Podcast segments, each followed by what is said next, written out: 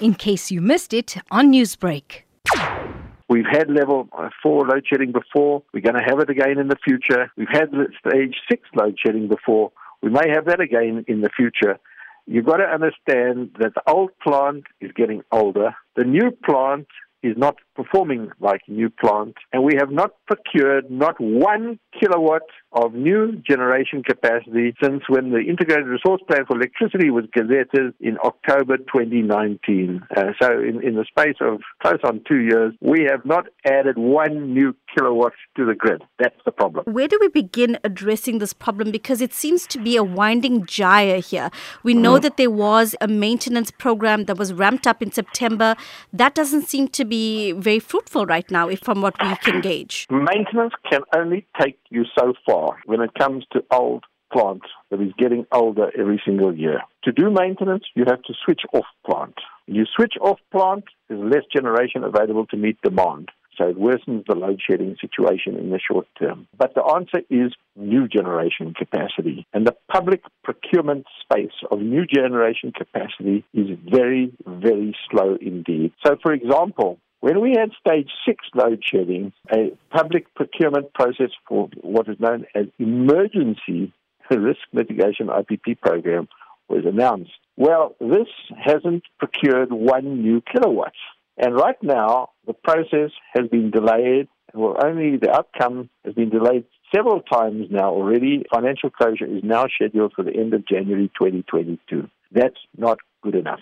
We have to do things quicker and smarter. There are procurement uh, processes in progress, but they have not resulted in a single contract yet. That's the problem. And I think you asked for what are we going to do about it? Well, the solutions are not going to come from government in the next three years because once those procurements do take place in the sense that orders are placed, they still have to be built and constructed, connected to the grid. So in the next three years, the solutions are going to come from customers taking control of their own energy futures. The more they generate themselves, the less burden Eskom will have to bear, and it's a burden they currently cannot meet.